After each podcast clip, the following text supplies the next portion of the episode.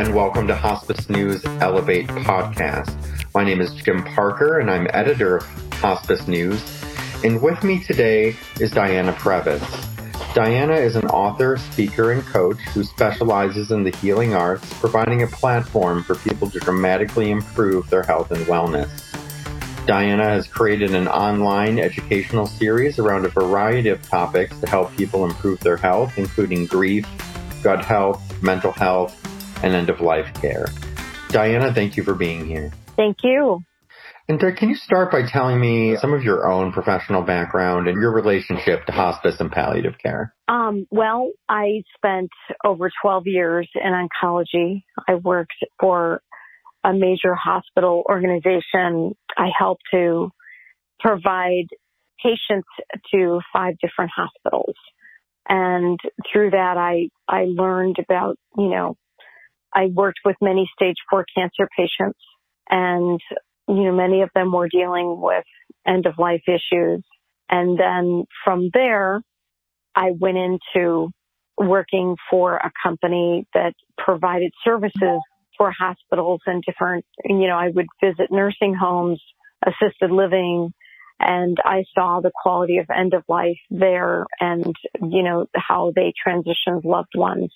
And then I went into my own business as a coach and I became a Reiki master and I went more towards on the spiritual side and I've actually transitioned people myself.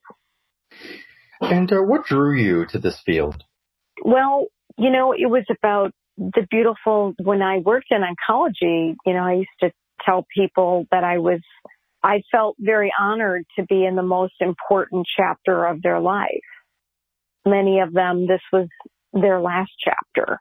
And, you know, when I started working with families, when I went and worked for a hospice company, I was able to help families, you know, on the journey of understanding that, you know, just because this was someone's end of life, you could make it the most qualitative part of their life. And it was very important for me for families and loved ones to have a closure and I don't want to say a wonderful send off, but you know, a beautiful ending. Thank you. And can you share a little about the work you're doing now in functional medicine and your educational efforts about grief and bereavement? Well, working in oncology, I saw very similarities with, I worked with thousands of patients in my career. And you know, yeah, was very inspired by the cellular change of how we end up with, you know, physical decline. So I did a series on gut health once I went out on my own and once I created my health and wellness platform and it was called Happy Gut Healthy Lives. And it was centered around gut health. You know, Socrates said, you know, all disease starts in our guts. And now you can't walk three feet without seeing a probiotic on a shelf in the stores because people are having so many issues. Well, if you really, you know, kind of rewind a little bit further, you'll find that the emotional expressions, the cortisol and lactic acid that people release during stress is released into their adrenals, which feeds into their endocrine system. So with this you know, an abundance of this over and over and over, you get people that will have, start to have issues. Unaddressed, these issues grow into bigger problems and they, it turns into chronic illness. One of the five stressors of the immune system is grief, loss, death of a loved one. So when you have that happen to you, what will happen is you're dealing with extreme emotions you have all of these chemicals that are imploding into your gut. People are not going into self care. They will, there's a gut brain connection. There's also a neural inflammatory response that happens with people. This can lead to chronic illness left on, you know, and it happens over time. One of the doctors, I, I did a series on Journey Through Grief with Grace. It's starting today. It's online, but it, there's 23 speakers that are around the world that speak about helping people to advance from this emotion. And, and it's a very toxic emotion that people don't want to deal with. And so when I would work in oncology originally, I would say, well, what was going on in your life 18 months before you were diagnosed with cancer? And they would tell me some traumatic event that was happening to them. And because of that stress, that's where they got sick. Where this leads to end of life is I'm trying to work towards health prevention. That's why I created this series. Do you think that, that now is a unique time to explore the subject of grief and bereavement in light of a pandemic that has cost nearly 630,000 lives? Yes, very much so. Because you haven't, the series also addressed being able to really, for people to understand the, the difference between palliative care and hospice and what hospice really does for people. And in answer to your question, there's just so much to say around it. You know, people have not been able to be with their loved ones. And, you know, because they were stuck in nursing homes or stuck in assisted living. And, you know, they have these unresolved issues around it. And what can lead to them is the unresolved feelings can, you know, there is such a thing as broken heart syndrome and it's real. And, you know, we need to address the feelings, the emotions around this.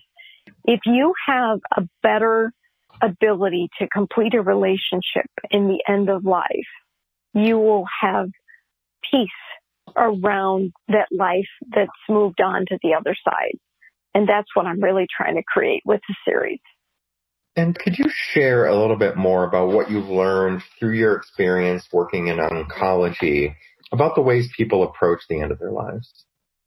Well, many of them, they fight it. And what, you know, I would fly people in from all over the country and even outside of the country to come to our hospitals for treatment. And I would see the patients were, you know, they were really wanting more quality life. They really wanted to maybe spend their oh. remaining days, moments with just sharing with loved ones, not doing chemo and having their head hanging over a toilet. You know, and I, uh, forgive me for being so graphic, but the loved ones, the care, the loved ones, and I shouldn't say the caregivers because often the oncology patients were the caregivers. And then everyone around them were falling apart because the person that always kept the glue in the family was the one that was sick. And so what I also saw was we would get everything in line for people to come and they would suddenly pass before they arrived at our hospitals unexpectedly, like from a heart attack or something like that. Something unexplained would happen to them. And I really felt in my mind and my heart that that person didn't want to go on with treatment. And I think there's a much better way of helping people to understand that hospice is life extenuating and quality extenuating of life when a person is at the end of their life. And it's their own decision to make that. And they have a care team around them that really supports them and keeps them out of the hospital through these emergency room visits, you know, urinary tract infections or things that people end up getting at the end of life. They're very prone to infection. Thank you. And you've brought up, you know, the issue of, of the caregivers, the family, the family caregivers or, or friends or whoever's involved supporting the patient. Many of us will find ourselves called to be caregivers for our loved ones, perhaps in unprecedented numbers as the population ages. What kind of support systems do you think we need to implement for caregivers? Really more education around what a hospice team can do. Because when you are a caregiver by somebody's bedside and your you know your loved one is going through the final stages and transition it's exhausting. And that's where caregivers end up. And that's again where journey through grief with grace this series really addresses helps to address people that are being by someone's bedside the self-care that you need because we neglect our own health when we're taking care of someone else. When you have a hospice team, you have, you know, several members that will be able to step up and help you out. And there's even respite care available to someone that is, is taking care of somebody that is in their final stages. where if they don't choose to have hospice care, they're on their own. And uh, how can people access Journey Through Grief with Grace? Journey Through Grief with Grace, you can go online. You can find me on Instagram, Diana Previs. It is in my bio, but it's Journey Through Grief with Grace.com. And I would put in Diana Previs. The series will pop up. You can register. Uh, there are 23 global speakers and they go between functional medicine to, ger- and I have geriatrician on there. I have nutritionists. I have psychiatric care. I have facilitators that do spiritual work, best-selling authors on grief and, and transitioning loved ones. So there's a lot of information in there for people that are going through this time, this very difficult time for them. You're on there as well, your interview. yes, and I appreciated being invited. What are some of the conflicts and challenges that healthcare providers experience when faced with the prospect of, you know, sending a patient to hospice or, or having a discussion of their end of life wishes? Well, and one of the interviews on the show was with a geriatrician from the UK. And America and the UK, you know, one of the things that there's several things that she addresses, but she says as soon as somebody becomes her patient, she talks about end of life. She talks about the plan of action. You know, she wants to have all of that in place, even if the patient is in good stead at the time that he meets or he or she meets her. She also talks about, and we need to, you know, people that are in their elderly, you know, they, you need to have that plan of action in place. If one of the biggest things that healthcare workers find is that patients don't have that. They don't have health directives. They don't have the end of life choices. And we were scrambling when, you know, when I worked with this hospice company, oftentimes they didn't have those directives in place even then when they were going into, when they were in these nursing homes and they were very, very ill.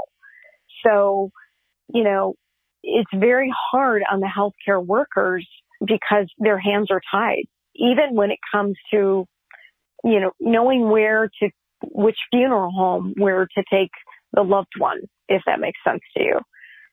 Now, following the Journey Through Grief virtual event, what are your next steps in your work to further the conversation about bereavement? Well, the next steps of, you know, helping people is to really, really help people to have the understanding about providing the best quality of life for someone is choosing hospice as an option. Really understanding all of the things that hospice can do.